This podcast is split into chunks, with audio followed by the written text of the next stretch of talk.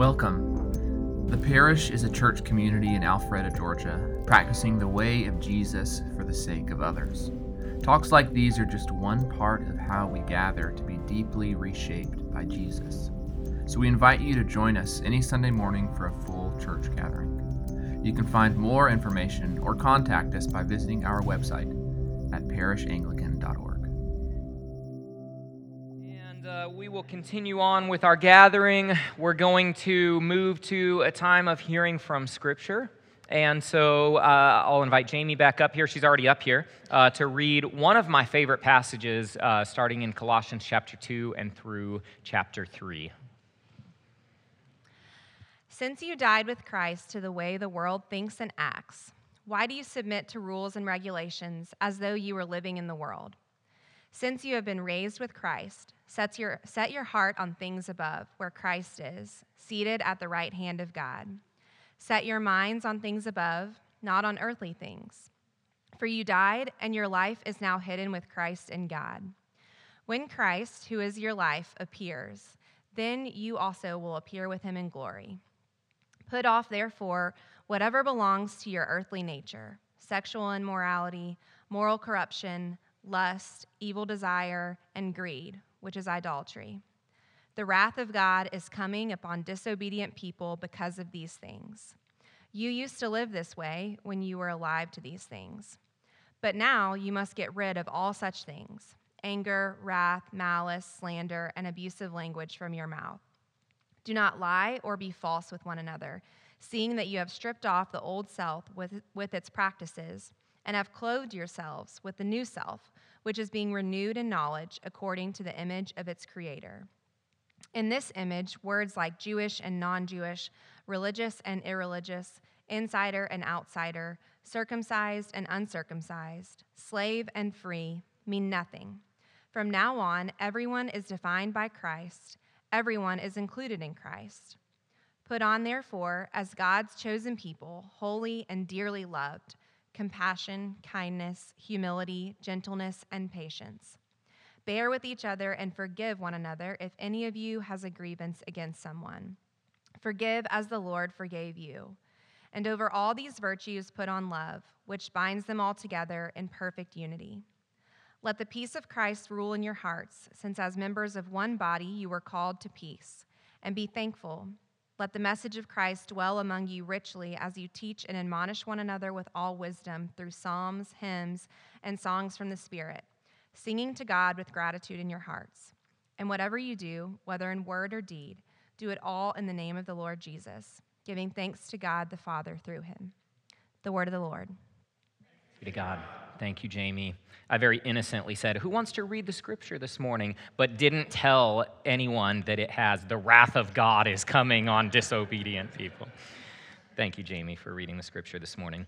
All right, so we find ourselves in Easter season, and Christ has risen and we are in uh, Act Four of our big story. In just a few weeks, we will move to the final act, Act Five, uh, when the day of Pentecost happens. We'll explore the early church and all the way through the rest of the story uh, into the book of Revelation as we wrap up uh, the whole look at this big enough story we've been sitting with for almost an entire year now. But right now, we're sitting in the Easter season. We're asking ourselves, what does it mean for resurrection to have implications on my ordinary life, my daily life? What does it mean for resurrection to show up in my story and in this life? And last time we were here, we were able to witness baptisms this sacramental participation in the death of Christ. We descend into a watery grave and then are raised with Christ uh, into a wholly new sort of life. And this seems to be the pattern that is at the heart of Christian spirituality that we die with Christ, that something new with Christ might rise again. And we'll want to take some time to explore that here over the next few weeks. Uh, throughout the time that we've been looking at this big story, we've alluded a few times to this idea of the false self or the self that is uh, one way of being in the world that is centered on ourself. It's that selfdom language we used in Lent, as opposed to the other way of being in the world, which is the king at the center of my life. It is the true self, it is the Christ self, the self that is hidden with Christ and God. So we have these two ways of being in the world.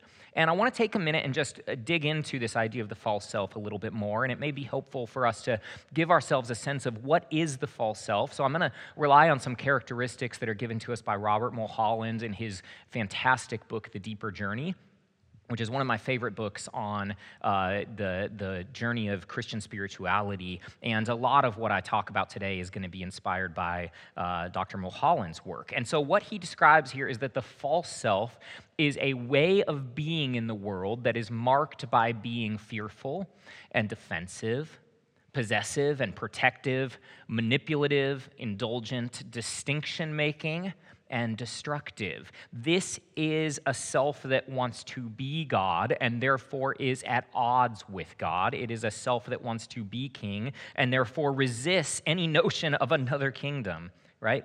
Sometimes this false self finds religion, and, uh, and, and it has God talk introduced into its vocabulary, but nothing really changes at the heart right? And in this case, what we get is actually a religious false self, Dr. Mulholland says, which is only served to insulate us further from an actual transformative encounter with God. Because now I have religious language that I can use to justify being fearful and defensive and possessive and protective and manipulative, right? And so we've all seen evidence and, and examples of that.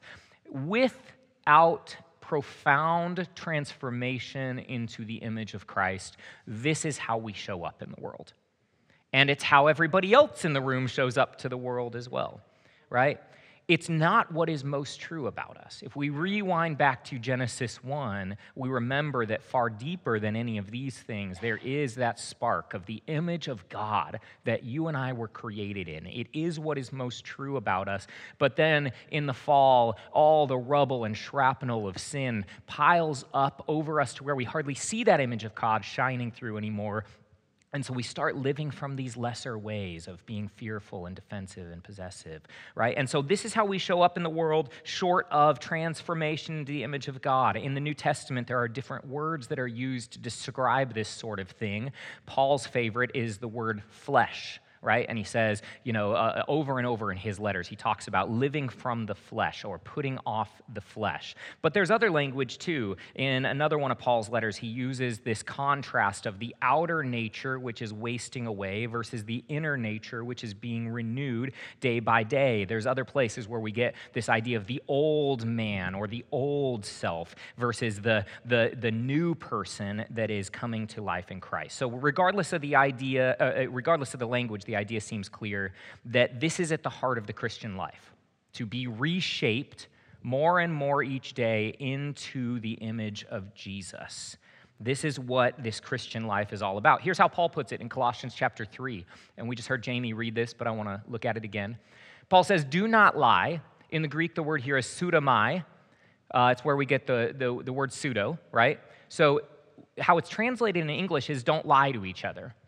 But I think what Paul's doing here is talking about something far deeper than just don't tell fibs to each other. He's saying don't show up falsely from this old way to one another, seeing that you have stripped that old self off with its practices and have clothed yourselves with a new self, which is being renewed in knowledge according to the image of its creator. We are being renewed back into that image of the creator, which is how we were created in the first place right? So we're being brought back to how God always intended our lives to be, but that's going to take some renewing, some renovating, some remodeling now because we've gotten awfully comfortable with the false self.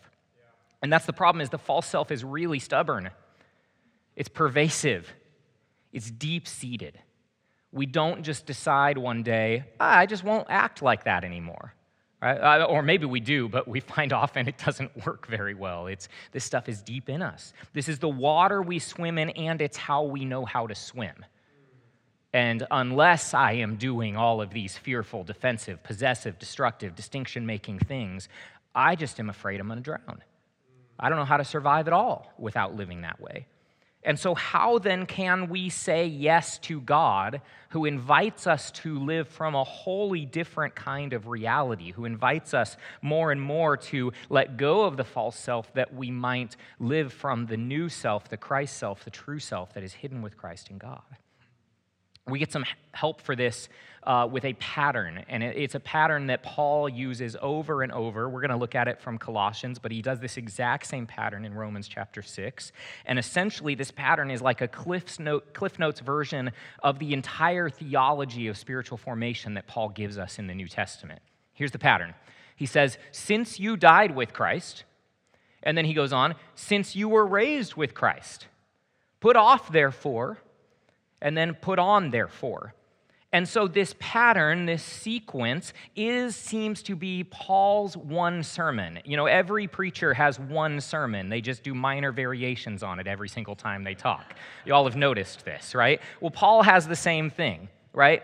This is what he's talking about over and over and over. There is this pattern in which we die with Christ and then we are raised with Christ. And in light of this new life with Christ, there are certain things that no longer belong, certain ways of being that are no longer congruent with the risen life in Christ. And I am called, therefore, to put some things off of me and instead to clothe myself with new ways of being. That is what the spiritual formation Christian life is all about. It is the journey of the Christian life, it is the incremental steps we take toward wholeness toward holiness, toward formation, toward being more like Jesus. This is both the pattern of the entire Christian life, right? So if you looked at the moment you, you, you meet Jesus, you have that conversion experience with Jesus all the way to the end of your Christian journey. This is the great pattern. But it also is the pattern that plays out in any area of unlikeness to Christ. So if I notice in myself a place where there is a lack of ability to trust God, where I am living from that fearful, defensive, excuse me, uh, distinction making self, that is the place where I am invited to go, God, where are you inviting something to die? Where are you inviting something to rise? What no longer belongs in my life that I am convinced I must have or else? What am I being invited to clothe myself with instead, right? And so, this is a, a, way for us to figure out how do we get in on this? How do we cooperate with God? Whenever I notice those points of unlikeness to Christ, this is a place where we can see this pattern at work. It is God's work to do, but we have the option to say yes to God, to cooperate with God. And so, this is the pattern, and the pattern starts with death. this is how Paul starts it. He says, Since you died with Christ if you read Paul's letters in the New Testament, in just four short books that, that, are the beginning of his letters, he uses the word death 35 times in a matter of just a few pages. Why is Paul constantly talking about the centrality of dying as a notion of what the Christian life is all about? Right? And I think what Paul is saying is that for the false self to yield to the Christ self, we must have an encounter with the death of Jesus. And so, for Paul, that is the first and most foundational step in how the false self experiences healing. It's why he says in 2 Corinthians 4, we are always being given over to death. In 2 Corinthians 5, we are convinced that one has died and therefore all have died. In Galatians chapter 2, I have been crucified with Christ and I no longer live. In Romans chapter 6, don't you know that all of us who were baptized into Christ Jesus were baptized into his death? When I think of baptism, I think of a joyful, celebratory sort of day where we have been baptized into new life, and certainly that is true. But what Paul says is first of all, the baptism is a baptism into death. What does that mean? What does it mean that as I took baptismal vows to Jesus, it involves being caught up in a death event? What does that mean? And so Paul seems to say this is the first way that we come alive is actually to die. It is the death of all that previously defined me. The detachment from all lesser identities and lesser dependencies is the doorway that opens up to countries of new life. It is the gateway. Jesus says in John chapter 10, I am the gate. I am the gate that you are to walk through. And if you think about Jesus, he's always cross shaped. And so, what does it mean to come to the gate, Jesus?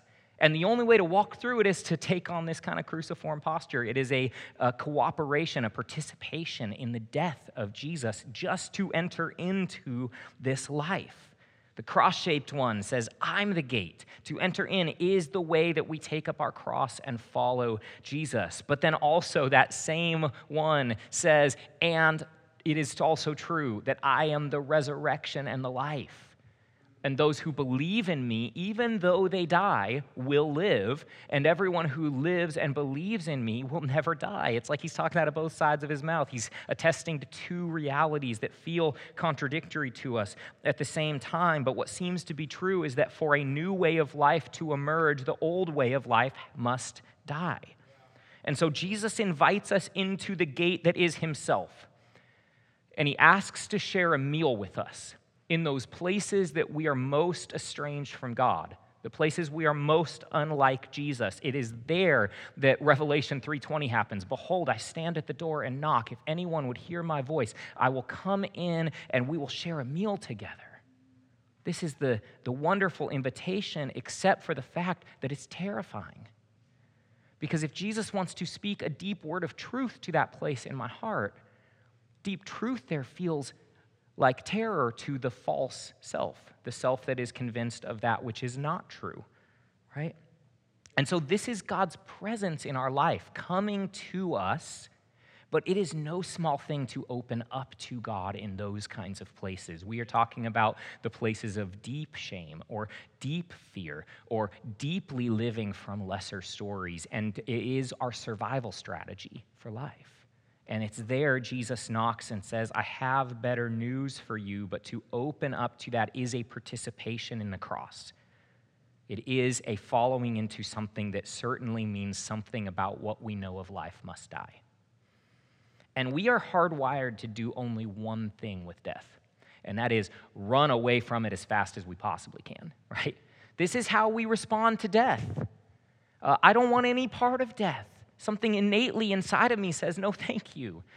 I don't want that, right? So we avoid it at all costs. If my dead way of life isn't working, let me medicate it some more. Let me double down on it. Let me try harder. Let me hustle more. Let me stay busy. Let me pray longer. If I feel like this old way of life is becoming lifeless, let me try to resuscitate it. Let me ask Jesus to baptize that old way of life by praying that he will bring it back to life again, right? If we're honest, Sometimes even our prayers involve trying to get God to keep elements of the false self on life support. Right? This stuff that I don't want to let go of. And so I'm praying, God, come bring life back into that place. We ask God to revive life in a place that actually God intends to die, that life may be born it's no surprise then that we can end up, I certainly have experienced, ending up on the one yard line of something that feels like transformation for a long, long, long time because that final push across the goal line involves a death, and I don't want to die, right? And so we resist in these places. It is not always Jesus' agenda for us to live.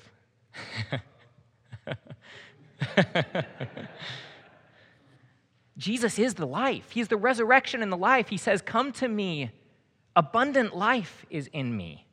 But it is not always his agenda for every part of my life to continue to go on flourishing because some of it is the old false self that must fall away if the Christ self is going to rise up in me. If we think about the story of Lazarus, it feels like this fascinating picture of this, right? Jesus' good friend is on death's door.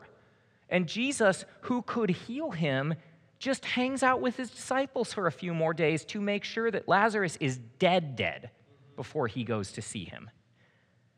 Because Jesus doesn't seem to be interested in swooping in at the last moment to save the old day, the old way, the old woman, the old man. He wants something new to rise up in us, and that involves him waiting until it actually feels like a death event has occurred. And, and I don't know about you, like, this is hard.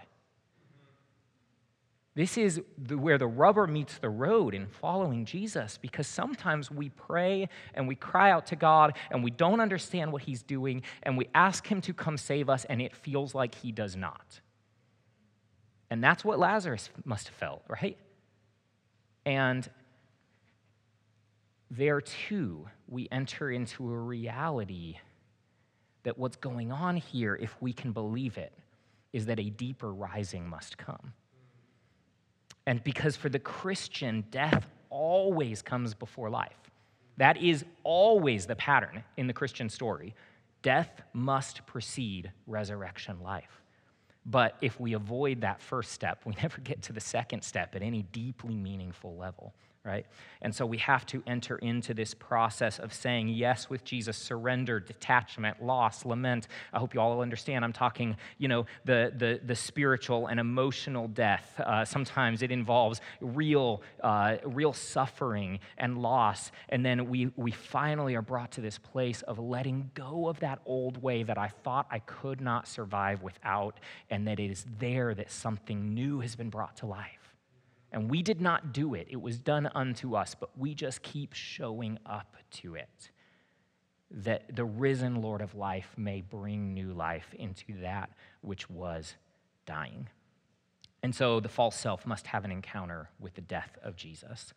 Um, there's more to say, but I want to just stop there for today.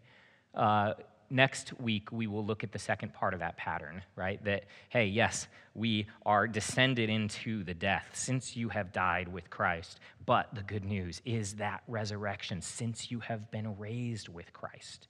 And something profoundly begins to change in, in our whole life and in these certain areas of our life. And so we'll look at that more next week. But for the rest of our time this morning, I just want to create space for a minute or two just to converse with God about all of this. This is not just meant to be head knowledge, but to be lived experience. And so I'm going to invite you just to close your eyes. And uh, get comfortable and take a big, deep breath. And would you just hold in your own heart the question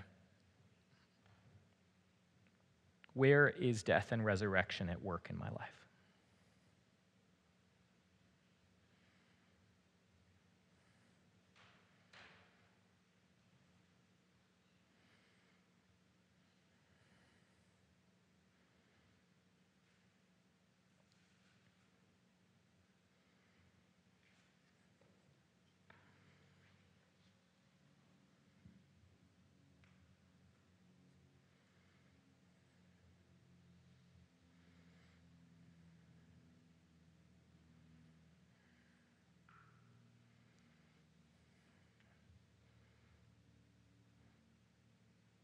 And see if the Holy Spirit starts to emphasize or highlight one particular place.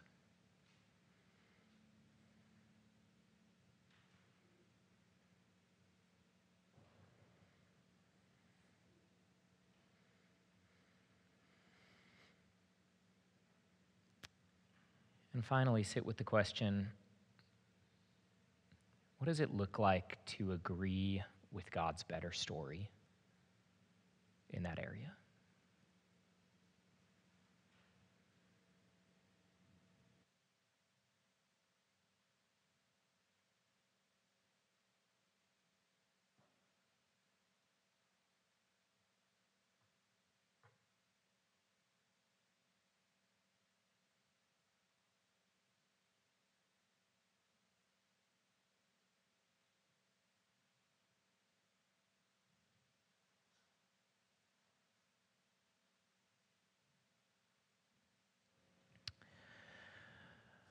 Lord Jesus, we want to be people who participate in your whole life, and it's scary for us to receive that that involves a dying because the reality is we are fearful and we are defensive. We do feel the need to protect and preserve ourselves. Would you help us to trust you? That you are not going to let us go, that your story does end in life. And that you are with us even as we descend into the difficult realities of life, like loss and lament and suffering and pain. That through them you are actually clearing rubble to restore the Imago Dei in us. We pray this in Jesus' name. Amen.